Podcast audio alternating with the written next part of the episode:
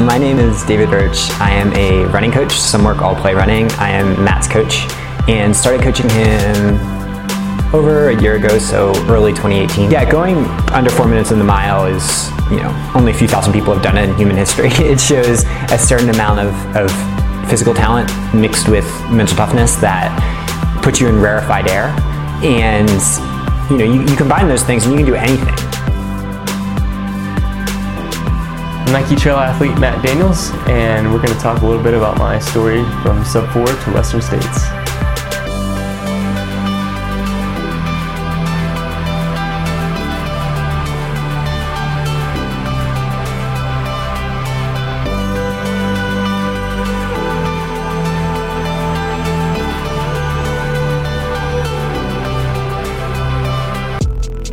Hey, what's going on? Welcome to Training for Ultra. Feel free to check out my new audiobook, Training for Ultra, is now on Audible. For my first race recap of the Bighorn 100, check out the show notes.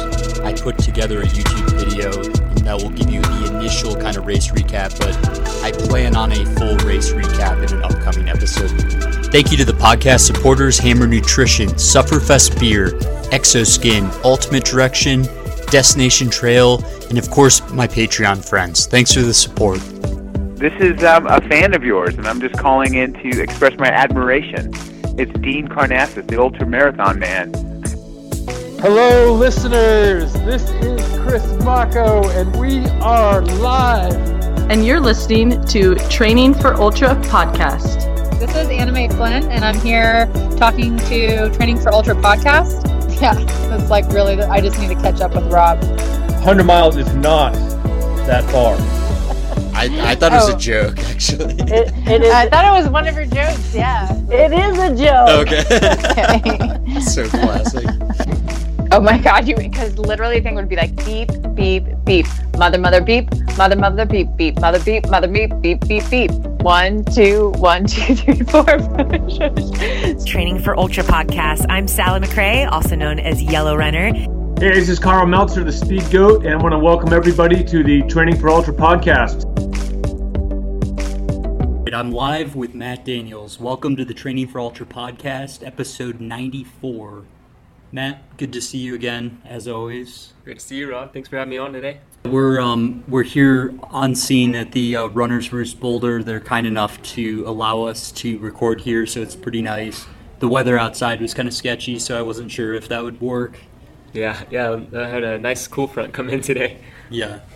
Um, well, I'm excited to dig in and share your story on the podcast. I know a lot of listeners are fans of yours.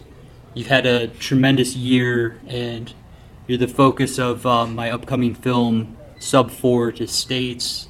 Just excited to watch your journey unfold.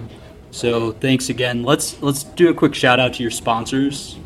Yes, um, appreciate that. Thank you. Um, Nike Trail is would be my main sponsor, shoe, shoe um, company sponsor, and then we have uh, Unived, which is my nutrition sponsor, and then Little Tree Labs, which is a CBD oil company that I use. Awesome. So let's start with um, the sub four component of sub four to states. I mean, how long have you been running? You've been running from like basically when your memory starts, or Um, competitively since I was about 11 or 12 years old, so um, I guess depending on how my memory goes, yeah. um, but uh, yeah, I- I started competing when I was about 11 and really getting into it uh, with summer track, and that's kind of set the foundation for eventually went in to chase that sub four minute mile. and where were you running early on? Uh, I grew up in Texas, and so uh, I grew up in Dallas Fort Worth area, and was on a summer track team uh, in Grapevine, and uh, it's a town just outside of Dallas, and that's where I kind of got my start on the track. And were you naturally gifted?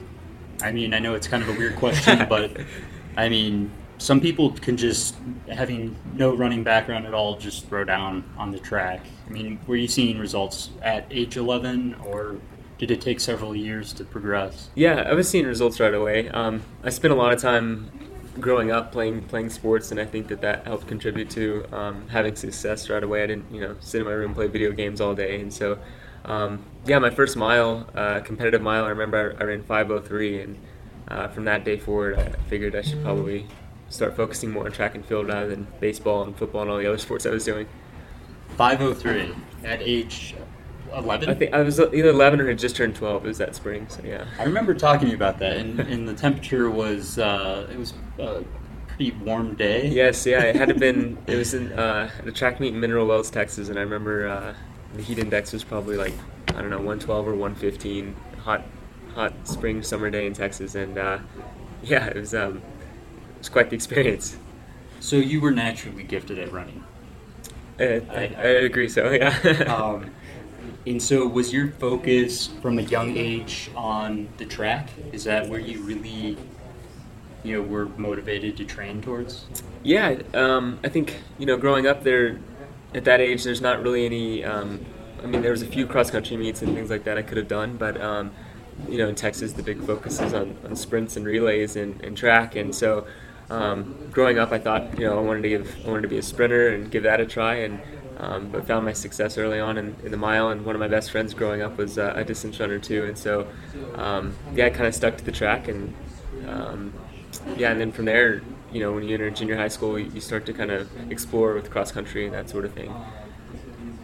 I mean, tell me more. I mean, were you were you having success in middle school and high school as a runner? I mean, were you were you focused in on that one mile distance? Yeah, I, I, was having success. I wasn't running, especially in middle school. I don't think I was running um, up to the expectations that were kind of set early on uh, with how well I was doing in, in elementary school and, and, things like that. But um, in high school, I, I, really started running well, and uh, I believe my freshman year of high school, I was able to, to qualify for the, the regional meet.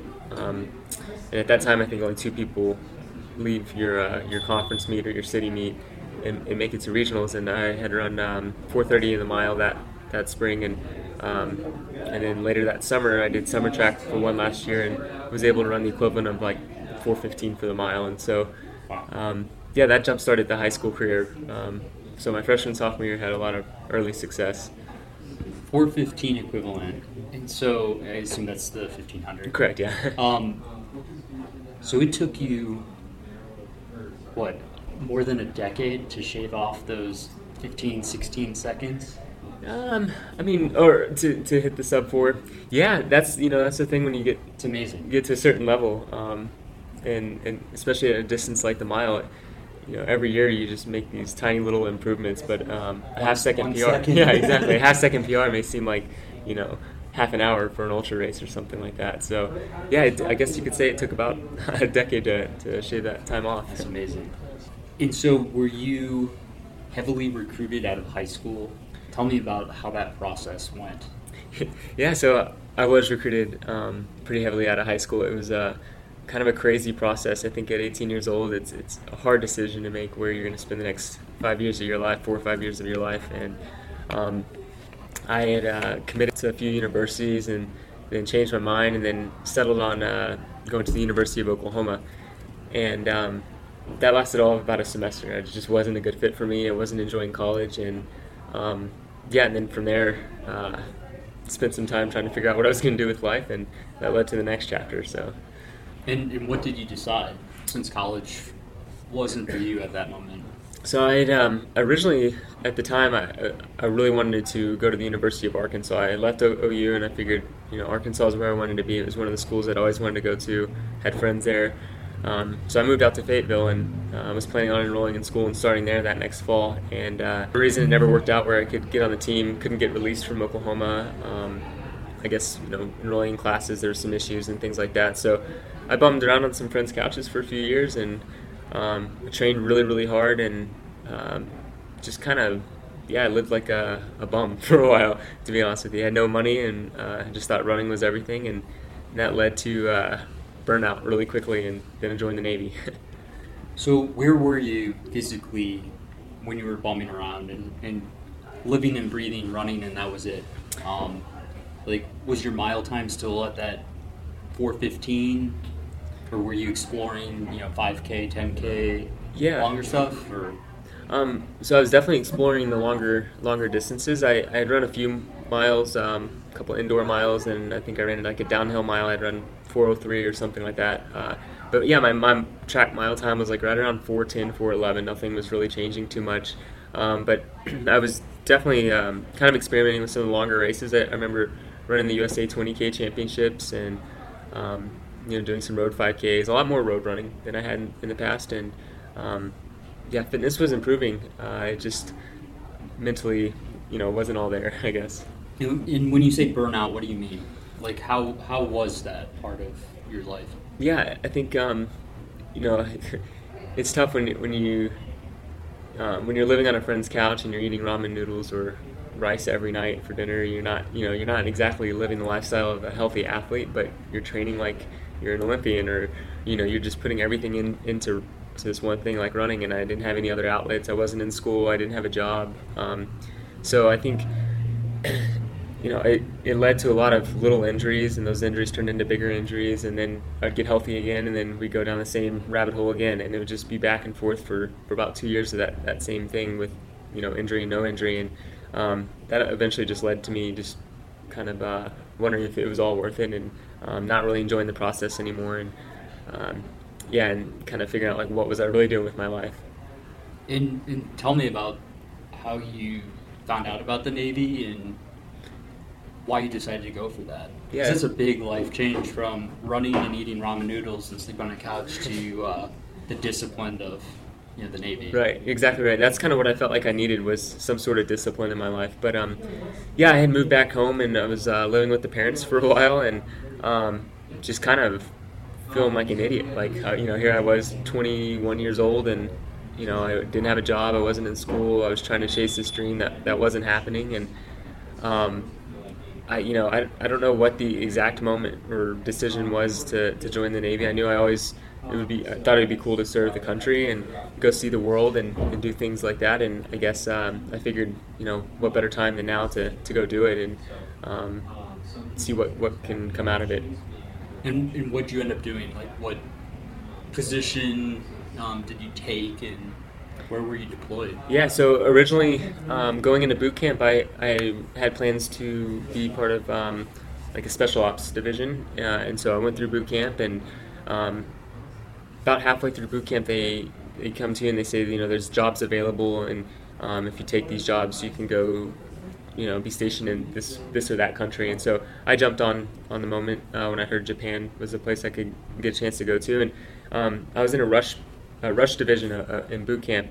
And rush division basically means um, what you normally do in two and a half months of boot camp, you get done in like one and a half. So um, you're kind of doubling up on all your work and that sort of thing. And so I was, you know, I was ready to be out at that point, and I was like, let's let's go experience, you know, uh, what the rest of the world has to offer. And um, so I took the job as a boatswain's mate. And people that are familiar with uh, um, with that job in the Navy, a lot of people associated with chipping paint and scrubbing the decks. And yeah, that has a lot to do with it. But um, if you're fortunate enough, like I was, to get qualifications early, um, you can be master helmsman. And so I, I was able to uh, drive the ship for about 12 hours of the day, um, and then 12 hours off, and 12 hours on, 12 hours off. And um, it helped. We were forward deployed, so we are out at sea a lot. And um, yeah, so that was kind of the highlight of my Navy career was being on a, on you a ship ever, and driving. You it. ever have like a really bad backseat driver while you're driving?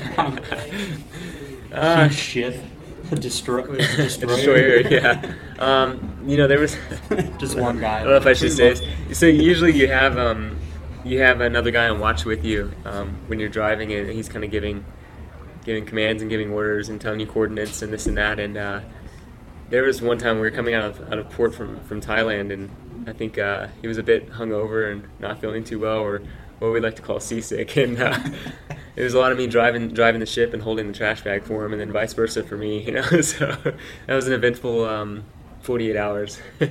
You know, we, we've talked about this before, but it sounds like it was such a high stress environment that you guys had your vices, like your outlets for stress relief. I mean, tell me more about you picking up those habits. Yeah. I mean, you had some serious, I mean, habits that you don't associate with elite Nike ultra runners. yeah. No, you're right. Um, yeah, I think, uh, and, and I don't even know if it. I mean, it probably started off with um, just being more of a social thing. Like I, I picked up smoking and um, and drinking a lot, and I think you know when you're traveling a lot to these um, foreign countries and um, you're told you have a certain amount of time you can be out and you need to be back, you kind of go and take advantage of not being on the ship, and so you just go out and enjoy it and blow through all your money on booze and cigarettes, and um, and it's not exactly a healthy lifestyle. But um, the longer I was in, the more kind of stressful I think that the situation got, and um, you know the more you, you want to spend time out on the smoke deck to, to pass time rather than you know being in the ship and that sort of thing. And so yeah, I was up to two two and a half packs a day, and um, would I mean it, you know when we were in port, I would go through I don't know how many um, how many drinks a night, but it, it wasn't healthy, that's for sure. Yeah, I mean I can't even imagine. How long were you in the Navy for? Only about two and a half years. Yeah, I was Two out. Um, I got out a little early uh, due to some a situation that happened in the Navy, and um, was fortunate enough to get all um, have all my benefits and honorable discharge and uh, go back to school. So And had you, I mean, you said initially you're thinking special ops. Like, did you do any of the the SEAL training? Any of the? I'm trying to remember what that week's called. That Hell Week that Yeah. Goggins has described. no, I, I didn't. Um, go that route I didn't get to go that route. No, I, I think I uh, opted out early enough to to not do that. I've always been intrigued and um, wonder, you know, what would have happened if I would have went, went down that route, and who knows if I would have even fully made it. You know, such a small percentage of people make it all the way through that and get to that point. But um, yeah, you know. we, we have a special ops. We need you to run one mile from here to here. Yeah, that was all it was about. That'd be one thing. But, yeah. Not many people you can call in for that one to do it fast. Right. Um, and so, yeah, you had your your two and a half years. Um, you had some ups. I mean, tell me about exiting the Navy. I mean, how how did that go? I mean, where were you, um, physically, mentally, emotionally? Yeah, I think physically, mentally, and emotionally, at probably the lowest point in my entire life. To be honest with you, um, like I said, you know, we I I had some a situation when I was in that, um, you know, for the privacy of other people who may be listening, I probably don't want to get too much detail with, but um, yeah, it, it um, it hit home. It was a really dark place in my life, and um, when I was going through the, um, the discharge, I you know was going through a series of seeing a couple different doctors, battling depression, wasn't sleeping much, wasn't eating much, resorting to smoking up till you know, like I said, almost three packs a day, and drinking every single day, and um, yeah, wasn't wasn't exercising one bit, and that was kind of the one um, big factor and, change for me was um, my doctor kind of suggested find find a hobby, find something like exercise or something to to keep you distracted and um, you know to work through and something to do other than just sit around and and think about what has happened. And so um, I picked up running again, and yeah, it all kind of came back really quickly. You know, it was uh, I never never lost touch with, with the running and I mean, what that's that feels like. phenomenal. I've I've heard of runners like getting injured and coming back stronger, um, but not boozing up and smoking uh, that many cigarettes and then coming back. So, how was that first run or two? Mm. Was, Um, it, was it like starting from the ground up and then somehow you had? I mean, you can lean on natural gift almost, or Yeah, I remember um, not I I didn't even have any tennis shoes anymore. I was just all I had in my uh, in my racket um, on the ship was because I was still on the ship at this point before I was leaving Japan when I picked up running again and seeing the doctor and um, I remember all I had was uh, my my boots and so I went to the commissary and bought a pair of tennis shoes. The Kinvara had just came out and so the the Saucony Kinvara was my first uh, pair of running shoes to get back into it and uh, I remember buying those and going for a run. I told myself, okay, go for a mile and a half. Like I know you can do that because that's what you had to do in PT a couple years ago. Like you can at least do that. And man, I made it like five minutes before I thought I was gonna die. but it was also very relieving. Like I, I felt very like free and open and um, excited to get back into running again. And um, yeah, it was like I don't know, maybe four days later, I just I felt like an elite athlete again. I was out. I think I did maybe like a 5K uh, run by myself, and you know I wasn't going all out or anything, but I remember running under under 17 minutes on it and thinking like, okay, I, it's coming back really quickly, and um, maybe I'll you know see how fast I can get back in shape. So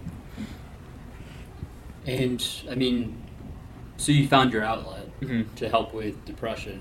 I assume the endorphins were helping the situation, and then your sleep pattern probably got better. And so, running was really helping bring you out of this low, dark place. Yeah, I think so. Um, I think more than anything, I, I was getting the itch to train again, and um, I, you know, when you're starting to run, you know, I think at the time I was only probably doing 40 or 50 miles a week again, but um, you can't sustain 40 or 50 miles a week without eating a lot. And so then my eating habits started to pick back up. I was getting tired from training. I was sleeping more. Um, I was just more at peace with uh, where life was. And um, yeah, and being able to run again, I think I've always kind of come back to that uh, anytime something in life has happened. And uh, yeah, it was a good feeling. And so did you start getting, I don't know, this, the urgency or desire to like set an audacious goal for yourself? Like probably on the fourth run? Were you already toying with what you were going to sign up for, or was it? Did it take a few months or even years to yeah. start thinking down that path?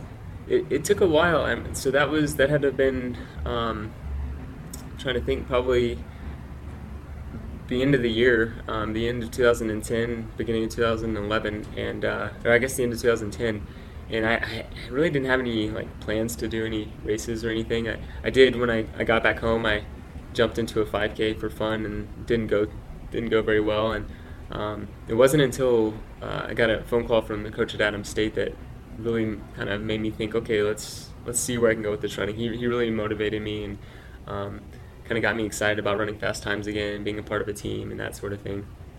How'd that how'd that call go? it was funny. Like, coach, yeah, you know, I've, I've been smoking like.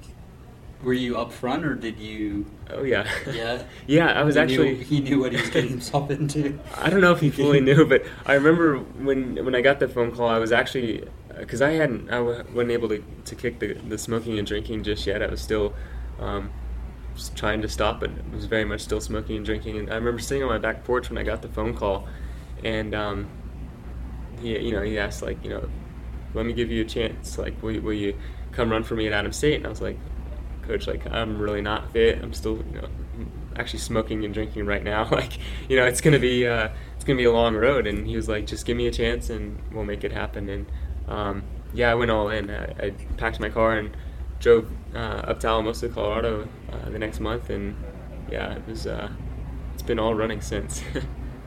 and so, how long were you at Adams and yeah. You know, how did you progress from smoking and drinking on the call with your with your recruitment um, to then you know having some success at Adams, obviously? Yeah, the um, I, so I was at Adams for four years, and um, yeah, I got onto campus and uh, had been training that whole summer, kind of trying to get back in shape to get to get ready for school, and I got on campus and we had a eight mile time trial every year to see who who can make the team, and I was so worried I was not going to make the team, and um, with like I don't know how in the world it happened, but I had like the run of my life and was able to to make the team, and I was one of the top uh, 12 guys in, in on the time trial, and um, yeah, it wasn't. I mean, I, so before that, I, I think you know, like I said, I was running 17 minutes for 5K, which for me wasn't wasn't very fast at you know at the time. It was um, and then later that spring I was able to run 1350 for the 5K, and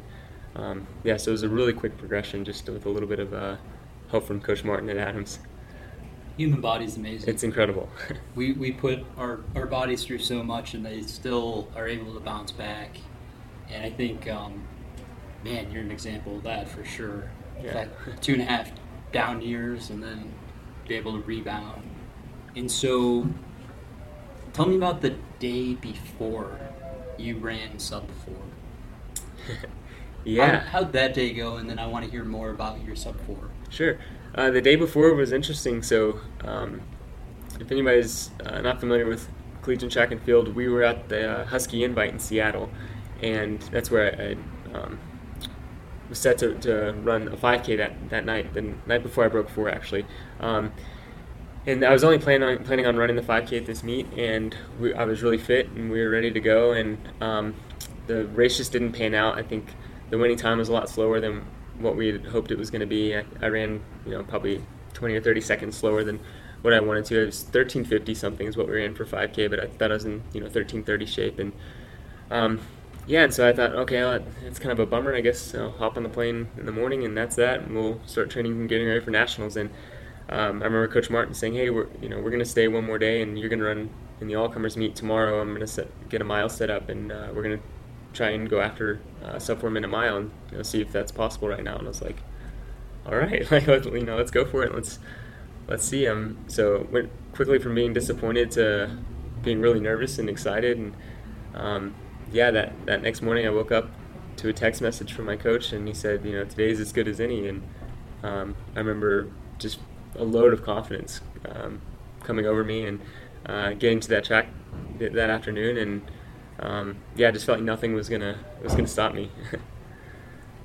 so, when you run a sub four minute mile, I mean, what what had been your weekly training regimen? Like, have you were you um, like what kind of miles were you putting in, and what kind of faster efforts during that week? How do you train for that fast of a race? So, I mean, that happened my senior year. So, I, I would say, to be honest, a lot of the training was probably an accumulation of the three years prior. Um, but um, that year in particular, I was actually planning on being in shape to try and win 10K for, at Outdoor Nationals. So what the focus wasn't even on, on the mile that year, that year. That's why I was running the 5K at the Husky Invite instead of the, the mile to begin with. And um, I, I hadn't really tapped into too much um, speed training that year. You know, I'd really done a lot in the past few years before, but um, we were really heavily aerobically focused um, to get ready for the 10K for outdoors, and so it was just by chance that uh, you know I, I, was still showing the speed that I had in workouts and stuff, and I guess coach thought you know let's go for the opportunity to, to break four. We have it in front of us. So, so were you running more than 100 miles a week? Um, yeah, was, I was probably averaging between 90 and 130 on any given week. It just wow. kind of depended on and you know a lot of this was at 7,500 feet too. So, um, Jeez. a lot of it was a little bit slower effort for you know, for your easy runs and things like that. But we really would get after it on our track workouts. And so, Dave, the race. I mean, you're at the start line. What, what's going through your head? Like you're you st- you're amped up from that text message. Yeah.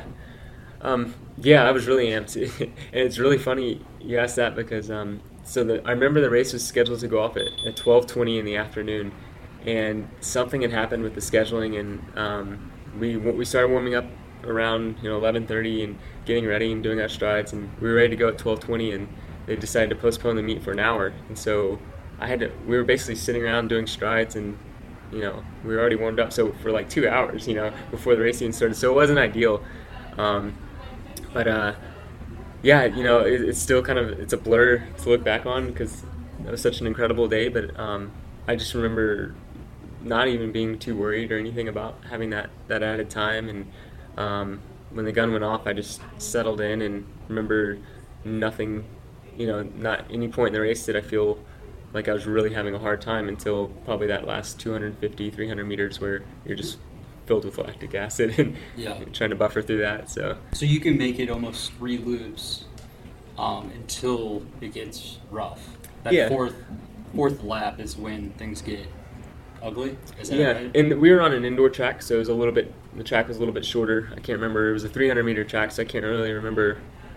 I don't know how many laps to the mile or whatever, but um, I remember about um, you know that last lap was, or really the last half of the last lap. So you know 150 to 200 meters was uh, that was that was like right then I remember thinking okay just you know hold on hold on like you can do it. Because we were paced perfectly. I think we were um, I don't know 158 at 800 or 157 or 158 at 800 and so we had you know we had time on the on the clock if, if things got rough the last 400 but and luckily you had a guy in front of you mm-hmm.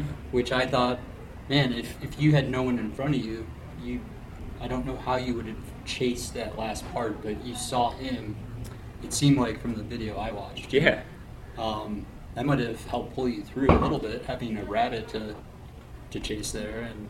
Absolutely, yeah. Um, I was fortunate enough to be racing Izaic Yorks, um, who's an incredible athlete. I think he's run low 350s for the mile Jeez. now um, since that race, and um, yeah, I just I remember um, you know, he was he was in front of me, and I remember seeing him kind of starting to come back a little bit. He was tying up too. We were both just like, you know, trying to make it to the finish. And uh, I'm at one point, my coach was just screaming like, "You have to dig! You have to dig!" And um, and he said, "If you dig, you can get him. If you dig, you can get him." And you know, I think he was probably a little bit too far ahead. If the race was a little longer, maybe, but who knows, you know. Um, but Maybe it did. If it, was, if it was 100K. Yeah, yeah, maybe if it was 100k. Um, but uh, yeah, having him up up front definitely helped. So, do you this guy. recommend for the listener that's going after that super quick mile to do a fast 5K effort the day before? It- like, did you feel any muscle fatigue like day of? Um, I you It's know little shocking to me. I, I think you taper differently. But yeah, it, it's definitely not suggested. um, but I was in the shape of my life at the time, and um, and uh, you know maybe if the the 5K the night before had panned out to where I, I ran to my potential fitness, I would have felt a little differently. But for me, the race was so slow, and, and I know it seems so silly, but um, at that level, 20 or 30 seconds slower than what you're capable of running feels like a walk in the park. And so I remember thinking like that day, like you know, I think I had a little bit of Achilles soreness, but nothing, nothing Yeah. too major. Yeah, I was just excited to get get another opportunity. So, how the heck did you get into ultra running? You you're one of the rare that ran at 359. Um, there's only what less than probably 1,400 people ever to run sub four. Yeah, I think so. What are you doing in ultra running? Um, yeah, that's a great question. um, I I guess you, you're gonna have to kind of go all the way back to um, getting my post collegiate start. I, I uh, had moved out to Boulder and started training with Brad Hudson, and um, yeah, I, I was able to qualify for the Olympic trials in the marathon. And um, I guess long story short, the the Olympic trials didn't go very well, and um, I was kind of burned out from a really hard year of road running and, and track racing, and wanted to do something different and new. And um, my roommate at the time, Andy Wacker, and one of uh, my good friends, Hayden Hawks, and I, we all decided, and Addie Bracy actually, I don't know if you, um, for those listening know her, but um, she's been on Rob's show as well. But um, uh, we all went out to the U.S. mountain running champs in Loon Mountain in New Hampshire, and um, we all qualified for the world team that year. And um, even though it wasn't an ultra distance, it kind of got me excited about trail running. And uh, yeah, I, did, I just um, fell in love with the sport and hadn't really looked back from there. And uh, decided I wanted to, to give these ultra distances a try. And, you know, I, I've always been inspired by people doing amazing things at those distances, and um, yeah, it just kind of went from there. and so, how, how did Worlds go? Worlds was awesome. It was a really good experience. I had a pretty rough race, but our team was able to win um, the first ever gold medal for USA at, at Worlds, and um, that was an amazing thing to be a part of, and really, really cool. And I think that that that is part of the reason why I fell in love with the trails. And how did you follow up that race? I mean, I'm trying to remember what year that was. Yes, that was 2016. Okay. Yeah. Um, yeah, I kind of had. Uh, a da- I, well, actually, after Worlds, I decided I was done running. I, I, ret- I basically retired. I um, went on a trip with uh, with Aiden and uh, or Hayden and Andy, and um, we went to Athens, Greece, and I remember just sitting on the beach drinking a beer, being completely content with my running career. Like you know, I'd finally made a world team. I'd broken four in the mile, and um, yeah, uh, I was getting over a bad relationship, and um, yeah, and then uh, it wasn't a few months later I got the itch again, and um, fa- fighting some depression stuff actually again, and um, found myself running and training for ultras after that. Nice. Thanks for the plug.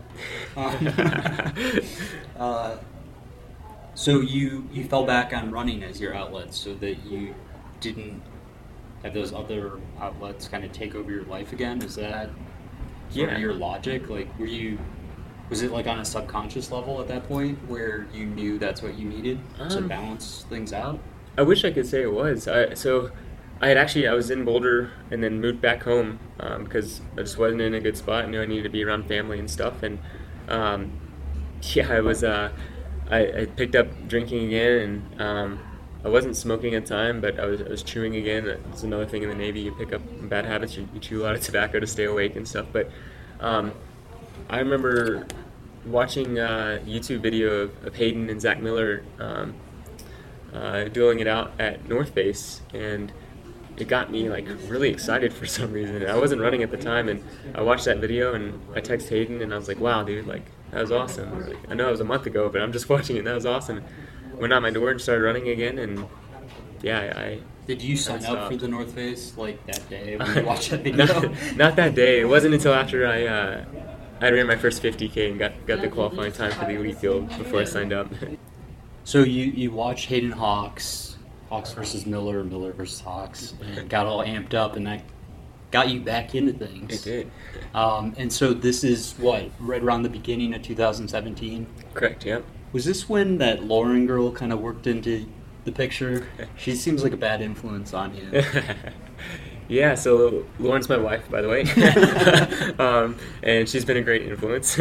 but um, yeah, it was around that time I, I had met her, and um, I was actually uh, that was part of the reason um, I guess moving back to, to Colorado, and um, along with running and training, and yeah, um, I put in uh, a resume to try and uh, be on another world team, and uh, got selected for the World Long Distance Mountain Championships, and uh, then I just started, you know, all in with training again. So, when did you live? When did you guys move to Hawaii? Where where did that work into the picture? I'm trying to recall. Sure. Um, so I moved back to Boulder uh, January, and we moved to Hawaii in April. So a lot of moving around for me. okay. Yeah. And and so how was training in Hawaii? I mean, it's beautiful. I would love hanging out on the beaches. Yep. But I mean, the Hurt 100 is notorious. Like I can't imagine it being plush training conditions. But I mean, what what was it like? Yeah, it was it was rough to say the least, especially um, you know training for ultra marathons and mountain races. It, the heat is one thing, but it's a whole nother um, issue when when the majority of your training is on lava rock and, and that sort of thing. There there are trails, but a lot of them are overgrown, and uh, a lot of it's not public land that you're technically supposed to be on. And so, yeah, I, I definitely struggled with training while I was there. I um, frequented uh, Mauna Kea a lot, um, which is a big mountain on, on the Big Island where I lived, and um, yeah, it, it, goes up to almost 14,000 feet, so I could get in some altitude training, but uh, conditions were never that great on it. And so, yeah, it's a tough place to train. Definitely uh, hardens you. Yeah, I just I'm thinking like Kona Ironman. Like yeah. every every race that I know of that's in Hawaii is not an easy race. Right. Um, and so, what inspired you to go after that first 50k and become an ultra runner? Yeah, I think um, I just I was looking for the next step with trail running, and um, I don't really know. I, I, guess you know, looking back at that that film of Hayden and Zach um, was the inspiration, or if it was something else. But I, um, yeah, I signed up for 50k out in Oregon called uh, Flagline 50k in Bend, and um, yeah, I was able to have some success there and run pretty decent time. And I think uh, that's when Nike was able to kind of take notice, and uh, that's what jump started the the ultra career. Did you contact them ahead of time? No, I didn't. Like, yeah. hey guys, um, I'm coming to Bend. no, I, I, was fortunate. One of my um, good friends and the guy who was actually helping coaching me at the time, uh, Kenyon Newman, was uh, the Nike rep here in, in, Boulder, and he grew up in Oregon, and uh, one of his uh, good friends works for Nike and that sort of thing. And so they were out there already for the race. I think they were sponsoring the flagline race, so they're out there with the Winnebago and all that fun stuff, and um, just got to hang out with them all weekend, and um, yeah, and t- they took notice, I suppose. how did how did the rest of 17 go? Not good. Yeah, it was a pretty rough year. I think so between that race, um, that was probably my only decent race. I um, ran horrible out at Sierre-Zinal. I ran horrible at the World Mountain Running Champs. Um, what, yeah, what was going on? Well, I think a lot of it. Overtraining, or? Um, I don't know if it was overtraining as much as it was the the travel from Hawaii to any of these races, especially in Europe, like Sierre-Zinal, and the World Champs was really tough. I mean, you're looking at 36 hours of, of travel with layovers and that sort of thing, and so I, I don't do very well with travel to begin with, and um, and I think that that played a, a, big influence. The World Champs, I was really sick. I think Sierre-Zinal, I was just tired and burned out, and um, you know, I'm, I'm, in a new relationship and falling in love. I was also newly engaged with her, and so being away from her wasn't fun. And you know, I, I was just um, struggling on all levels, pretty much, uh, minus that 50k. So you you pop the question. I mean, that's that's big. So your yeah. your mind's elsewhere. I mean, you're that's that's amazing um, that you're you're growing in that respect. Mm-hmm. But then in terms of running, it, it may have lost focus a little bit. And then you got sick. Was that the worlds where you got really sick on the flight over? Yep. Yeah. When so, when you were just having a rough, a rough go at it, uh, according to Addie Bracy. yeah, yeah. She'll she'll bring it up because uh, she beat me at Worlds, and so did the rest of our women's team. Um, but uh, yeah, I, um, there's a lot of stuff going on in, in life, and um, I was really kind of shocked that uh, in December that year, so after after all the races and everything, I had gotten a um, an email from Nike saying like, you know, we're interested, and and that got me excited and kind of out of this funk that I was in, and cool. Um, yeah, and then we decided, you know, Hawaii wasn't gonna be the best place to train. That my wife wasn't, re- or fiance at the time wasn't really enjoying her her job out there, and so after six months of being in Hawaii, we decided to uh, pack up and move back to Boulder. nice. In, I'm assuming, having watched that video, you signed up for the North Face 50 miler at the end of 17. Mm-hmm. Um, how did that race go? Because I feel like uh, that was that was kind of the first time I had seen you on social media pop up. Mm-hmm. Um, what happened during that race? Yeah, it was it was going great until it wasn't. um, famous saying there. It was, I, uh, I I guess I thought I was prepared, but I wasn't fully ready for what 50 miles was all about, and especially that course with that competition. And um, yeah, I went out like a bat out of hell, and I think I was leading through um, the first main aid station in Tennessee Valley, which is right around 13 or 14 miles, and um, feeling good and feeling awesome, not really fueling like I should be, and all that caught up to me at like mile 28, and uh, hit the fan for sure. Like I just I could not keep it together. Legs were cramping, couldn't hold anything down. Um, you know, it's just your typical um, like full blown bonk for an ultra marathon, and I experienced it really bad and dropped out at like 36 miles. Okay. Yeah. That's, I, I remember discussing that with you, and you dropped a 445 or something downhill. Yeah. Like, yeah, it was suicide. um, like Jamil might have been there with the camera, but just can, couldn't keep up with you uh, on that one. But Yeah. that's I think it's cool. I mean, leading the North Face 50 miler for 20 miles or whatever it was, like, um, I remember just seeing updates. Yeah. and there were a few mentions like, you know, I'm not sure exactly about his background, but, um, and so following that race and that blow up, I mean, it sounds like you learned how to fuel at a minimum. Mhm. Um, when does Western States come on the radar?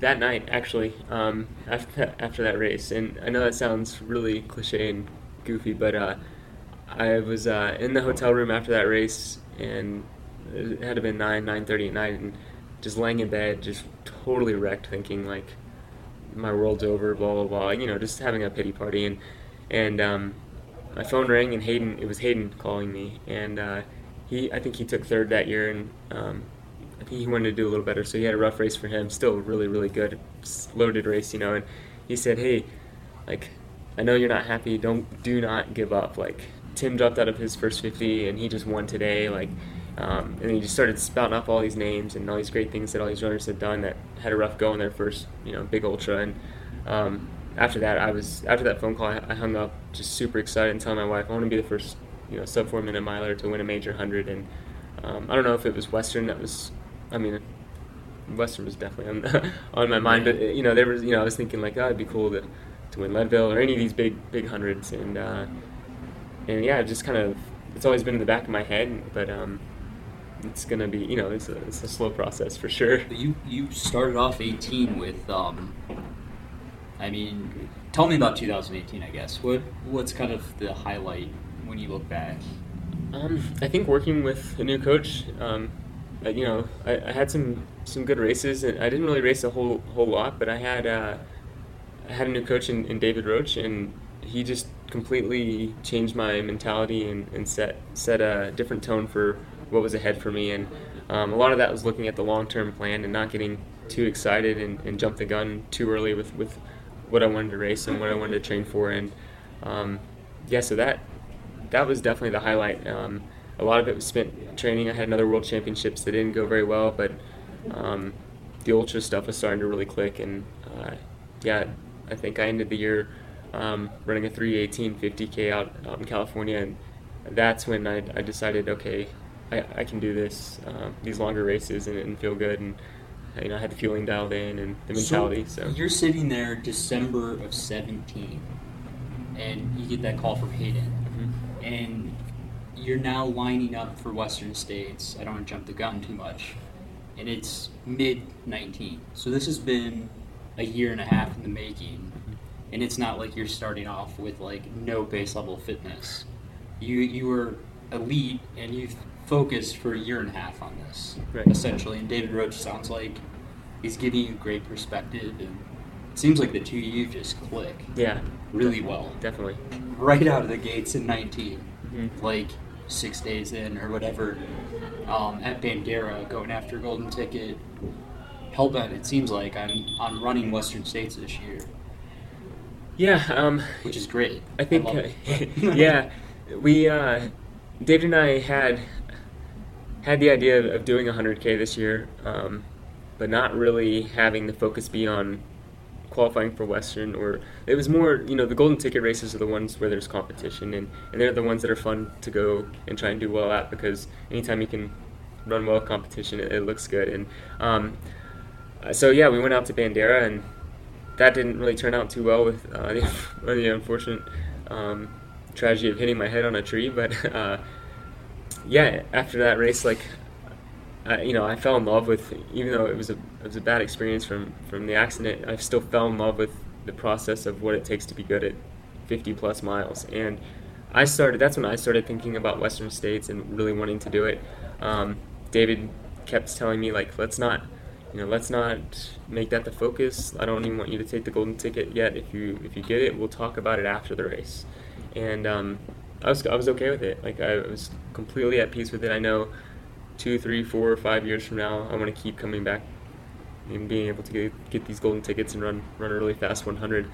Um, but uh, yeah, and then Black Canyons turned out really well, and I was super amped, and uh, I think David was too, and we thought now's as good a time as any to experience what Western States is all about. I mean, the course too seems like it's similar to Western States in terms of like the surface and whatnot. Um, I distinctly remember lining up for the start at Black Canyon and having a, a Nike Elite guy pull me over to say hi, which my mind was totally blown. Um, and I was excited to see you out there. And I, I knew you could, you know, you had podium potential, but when I was halfway through the race and saw you screaming up a hill, which was a pretty big climb. Yeah. You know, in, in the competition at Black Canyon 100K was, I mean, the whole course was rerouted. We, we don't need to get into all that Right. stuff, but level of competition was there. Mm-hmm. Um, a bunch of the Coconino Cowboys. Um, I'm trying to recall exactly who else was there. Had Max King, Max King, yeah. was- Dakota Jones. Some, yeah, there were some serious ultra runners. Like if you're looking for competition, um, there it was, and you just knocked the cover off ball. Like it was just ridiculous. You didn't have any crew, no one helping you with drop bags. I think they even lost a few of your drop bags. Yeah. Like talk about a fueling plan for an elite guy when you don't even have your gels that you're looking for or whatever. right. Um, I mean, how much confidence did setting? You ran a seven twenty two, I think it was. Yeah, I think seven seven twenty or seven twenty two, something around there. Um, how much confidence did that give you, and how did you convince David Roche to let you accept that golden ticket, or how that process? Yeah, um, it uh, gave me a lot of confidence. It, I think um, the most confidence it gave me was the fact that uh, I knew I, I could finish that distance. Um, because before that, I haven't I hadn't finished a race over 50k. Um, so I just finished the race, doubled that, won it, and won it by 20 minutes, and felt amazing the entire time. I was like, okay, you know, you can have good days and you can get through a hundred miler. Like I know you can. It's, it's 40 more miles, but um, even if, you know you can do the distance. I, we know that now. So um, yeah, there's a lot of confidence with that, and you know that's like with any ultra race. There's going to be things that that, that go wrong. Um, like you said, like couldn't, couldn't find my drop bag, lost some time there, and um, yeah, didn't have proper nutrition for the entire race. But um, the fact that I was able to kind of um, make do with what I had and, and uh, manage things on the fly really helped instill this uh, feeling of like I can I can take care of anything, bring it on, and um, that's what's most exciting about going into a race like Western States. We won't talk about your other course records for the year so far. Um, let's focus on states. Okay. Who's who's on your crew this year? Um, how did you make that choice? Yeah, I have an awesome crew. Um, so my crew chief, if you will, um, will be Joshua Stevens. For anybody that's not familiar with him, he's a, a badass ultra runner. He's he's doing Badwater and Leadville this year it's in the same year. It's just a month apart. Um, ex special ops guys in the army, just um, type of guy that'll you know be there for you no matter what. And um, yeah, I chose him because we have an awesome friendship. His his outlook and positivity is next to none. Um, and you know, in a military background, so we relate to a lot of things. Um, and then I'll have Hayden Hawks, um, who's been there with me through it all. He's a good friend, and he'll be there to pace me probably from uh, somewhere around the river to the finish, so like, like last 15 or 20 miles. And um, and then uh, my family's coming out, so my mom and dad, and then um, my wife Lauren and my best friend Chris from uh, from Texas, and then we got you'll be there as well. yeah, I'm, I'm super excited about It'd it. be awesome. Um, with Joshua, are you concerned about him being Army and, and you being Navy? Is he gonna?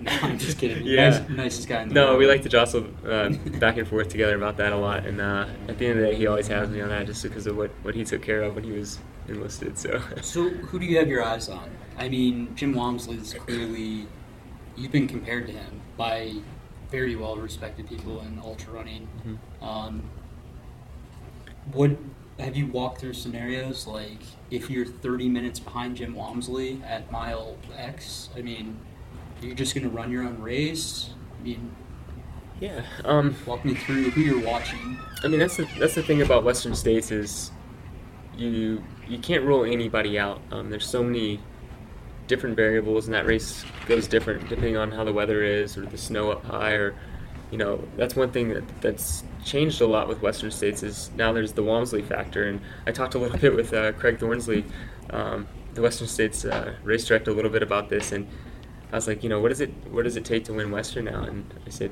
do you let Jim go or do you go with him? And the general consensus was um, you kind of have to take that risk and um, contemplate suicide and, and go go with Jim and hope that either one of you, you know, that either he blows up or you, and you don't blow up, or you both blow up, or you know, or you both have the race of your life. And um, for me this year, I don't know if I'm quite ready for that step yet, and so I'm, I'm very much going to run my own race and just kind of I'm going to more or less feel it out as as we go along. Um, I don't I don't really like to go into ultras with too big of a, a race plan just because so many different things can happen. I don't think I thought once about the plan for Black Canyons. I just kind of rolled with it depending on how I felt, and um, of course, there's things I'm gonna you know want to do like you know hike a lot of the climbs in the canyon, stay cool, you know things like that. But um, that I've planned. But in terms of um, pacing and who I'm gonna focus on. Uh, I'll just kind of let the race play out, I think, and hope hope I have legs for the last you know 15 or 20 miles because that's that's my butter. Those trails are awesome. I like the uh, Prefontaine reference too, with talking about Jim, because that's yeah essentially how he approaches the hundred mile distance. Um, who are you excited about within the female field? Just out of oh man, it is. It's awesome. Uh, yeah, I'm of course going to be rooting for my Nike teammates. Um, like I said a- earlier in the, in the podcast, Addie's a, a really good friend of mine, so I hope you know she has the race of her life. But uh, you know that's the really cool thing about this whole process and, and going to the training camps and getting to talk to other athletes at other races. I've, I've gotten to become really good friends with um, people like Casey and um, Lucy Bartholomew. I got to know really well at the, at the camp and. Um, yeah, it's, it's Claire could. Claire, yeah, that's no, I just ran with Claire last yeah. weekend, and Yeah. I don't know how anybody's gonna beat her. Like it's just, I, um, I think Casey's peeking out. I mean, Yeah. Addie just seeing her in person at uh, Quad Rock Mhm. win that. Uh, She took third overall, like outright. Or Right, whatever. yeah. Unbelievable. like Quad Rock is uh, a pretty good benchmark going into states. Um, how's heat training going to affect people this year? Because it is that kind of weird off year. Yeah. It'll still get hot, right? yeah, you know, I, I don't know exactly how, how the weather's gonna play out. I, I've heard rumors that they're expecting a cooler weekend now, but you know, still highs in the lower 90s uh, in Auburn. But um, you know, I, I, it's hard to say because uh, you look at people like like Courtney last year who. Um, I like how we didn't even mention. Yeah, yeah, that's another thing. There's Courtney as well. So many people. Um, you know, she she did heat training for one or two days in the sauna and, and nearly passed out and said um, she was done heat training, and so she didn't heat train at all for Western last year, and went out and ran the second fastest all time on that course, and so it's different for everybody. Everyone handles it a little bit differently. Um, I kind of had a very similar Courtney experience this year, and I was I did the sauna for three days, and um, actually was in there with with Mocko um, two weeks ago and passed out. And after that, I haven't done any heat training since then because I feel like it was more detrimental than it was good. So we'll see. You know, I, um, Yeah. that's the thing. Yeah, it's fascinating. I mean, it, it's weird to me the timing of it all.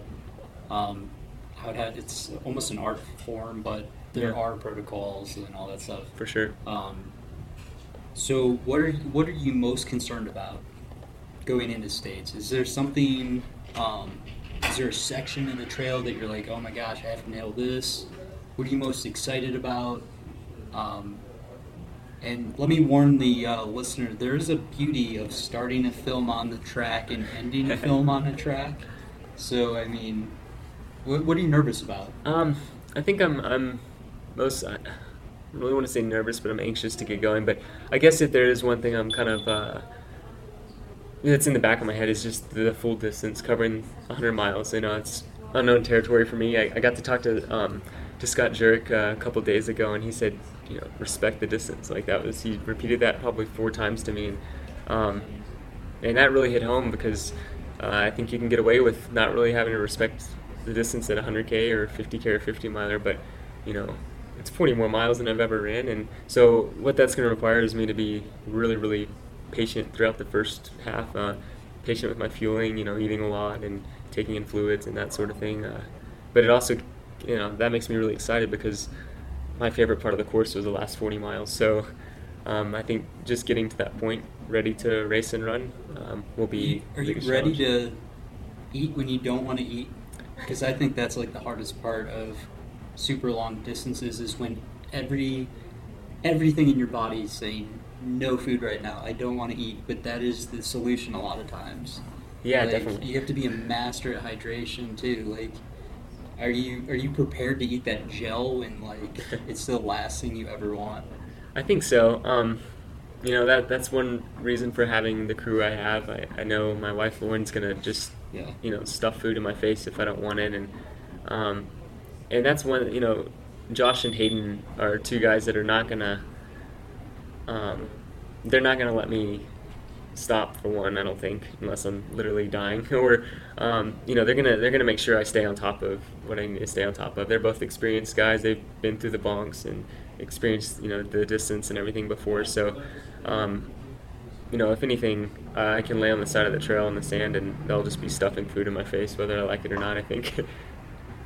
What what are you most excited about? uh, the atmosphere and just getting there and being being with everybody again and um, just experiencing everything Western States is all about. Uh, it has an incredible history and an aura about it that is unexplainable until you're around it. And uh, I got a little glimpse of that when I was was in Auburn for the training camp, and I can't wait to get back there for that. Um, what are your expectations on yourself?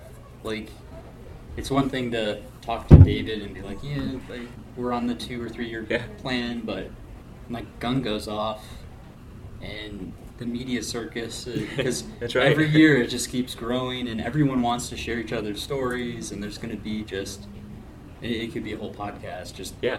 um, all the press that will be out there. How do you stay disciplined? I mean, kind of what what are your expectations on yourself? I think um, you know everybody that, that is an elite in that race and starts wants to finish in top ten so they can come back the next year without having to fight their way back up through a golden ticket or whatever other outlets there are. But um, so if I said that wasn't in the back of my head, I'd, I'd be lying. Um, that's definitely a goal and um, something I hope I can get done. But I'm also like really content with knowing that. Um, you know, like everything David's preached, like it's gonna be, um, it's gonna be a, a plan. Like let's let's build a dynasty. Let's not make it a one year and, and done sort of thing. Like let's go back and and keep doing this. And who knows how this year is gonna turn out? But um, I think I- I'm really prepared for kind of whatever happens. Like if I'm if I'm chasing cutoffs at the end of this race, awesome. As long as I'm enjoying join this weekend and, in this race, and so I can come back the next year and really be fired up and and uh, ready to run it. I mean, do you do you think you're capable if you have a good day of, of and I don't want to make this you versus Jim because Sure, yeah. there there's 20 guys out there that all have the capability of having a great day, Mm-hmm. um, and it only takes a handful. Um, but let's just say Jim has like a typical a typical day. I don't know. Maybe it's not the you know last year's 1430 or whatever it was, but are you confident that you can run next to someone of that caliber for 100 miles? Yeah, you know, Like, do um, you believe it? I, I, I believe I can. I know, like, I have no doubts I can. It's just, um, does everything come together on, on that on that day? And um, you know, it, it's got to be everything's got to be perfect. Like kind of how Black Canyon's. Well, even Black Canyon's there weren't things great, but you got to be feeling perfect for for something like that to happen. The, the thing with Jim is he it took him three times and he, and he nailed it that, that last time and uh, he has the experience now. I mean, Jim knows every single inch of that course and um, this is my first time running Western and my first time running a race over 100k too. So there's this unknown unknown territory. So I don't want to like get too far ahead of myself as well. But um, I'd like to to think like if everything goes right and, and um, I had the day of my life, I, I can be right there with Jim and run well. Where can people follow you on social media? I do want to talk about the film just for a few minutes, but yeah, I want to make sure they're following you on on whatever social media you have. Sure. Um, yeah, so my Instagram is Matt Daniels 480. Um, and then that's the same with Twitter and, and Facebook and Strava. So, um, and if you ever want to reach me by email with any questions or anything, um, it's mattdaniels480 at gmail.com too. So, And, and if they're interested in coaching, are, do you still have Oh, yeah. openings available? yep, yeah, always taking on um, new athletes. And uh, yeah, I'd love to work with anybody. Just shoot me an email and uh, we can talk. So, just for the listeners' background, I mean, Matt's been super nice. You know, we spent hours together getting film put together, making sure the story is coming, you know, coming together and, and hopefully I can capture Western states as well as possible. Um, I don't want you to slow down so that I can capture more. Um, I mean, I'm gonna basically not talk to you while we're out on the course. Like, I don't influence you positively or negatively. I want to be, you know, fly on the wall, just capturing it, which I think I can do. Um, yeah. My big concern is if something bad were to happen and I'm out there like having to just keep the film rolling. I mean, because we'll see lows. Oh, yeah. Um, we'll see highs, and uh, hopefully not too many of both. But um, I mean, what are your thoughts? Are you Yeah. excited about this film? No, I, I love it. I'm, I'm super excited. I think um, if you can capture as much raw footage of what running a 100 miler is all about, I think that that's that's where it's at. Um, you know, there's there's a lot of films that you can watch on YouTube about um, people's people racing races and stuff, and a lot of stuff's cut out. But um, I think it'd be really cool for, for viewers to see, you know, what what running Western States 100 uh, entails and is all about. Um, just don't get any clips of me wiping my ass, if, you know, on the side of the trail or something. yeah, this is going to be a 14 and a half hour film, so uh, and that's it's not including the intro and extra. Um, how do you feel about that track at the end? Do you feel like you're gonna like what, what thoughts will go through your head, regardless of how your race went, whether you're winning it or, or just squeaking by at 30 hours? I mean, what are, what are your thoughts? Like, are you excited for that track? Apprehensive? Like, because it's Yeah. the end or what? yeah, it, I think it's cool. Like it, it, it kind of comes full circle with my running career. Like I got a start on the track, and um, not to say that this is the end of my running career by any means, but um, you know, it'll be really neat finishing a hundred mile race around a track. I mean, that's 99 more miles than my first race I ever ran, and so um, it'll be it'll be a really cool um, experience and feeling. And of course, it's at the end of hundred, so it's going to be great to, to to see that track and finish there. I'll, I'll do my best capturing it. I appreciate all your time throughout this process. Um, just really excited for you, and I like the fact that you're looking at the long term picture. You're not looking at this as your only 100 mile of your career. This is just one of many. Um, hopefully, a lot of Western states or whatever race you end up. Maybe you end up liking UTMB or Yeah, you know maybe. a more mountainous race um, more. But for now, I, I'm just really excited for you, and I'll do my best to capture it. And I mean, my last mention is if the listener knows of anyone that's ever run below a four minute mile, and, and how do we describe this to the listener? Because we've gone back and forth. I've talked to countless people trying to figure out is Matt the only person to ever do this? Because there's been other other people like uh, Kyle Katari running like a mass downhill effort, um, and I think I think he went below four. He did. mhm. But we're talking like a legit Yeah, maybe official a certified mile like, on the is track. that a certified mile track. I would say so. If anyone knows anyone that has, um, you know, taken a competitive stance on states and done that, let me know. I can't find anyone, but the records are are hard to get a hold of. So um, I'm pretty confident at this point that Matt is the very first to do this, and yeah, just appreciate your time. Well, thank you so much for having me on, uh, really looking forward to, to and what's to come. Awesome, thanks. Feel free to check out my new audiobook, Training for Ultra, is now on Audible. Thank you to the podcast supporters Hammer Nutrition, Sufferfest Beer, Xoskin, Ultimate Direction, Destination Trail, and of course my Patreon friends. Thanks for the support. Don't forget to check out that race recap video 100 epic mudfest. But check it out, subscribe on YouTube. Really appreciate you guys checking it out. Don't forget to enjoy your training.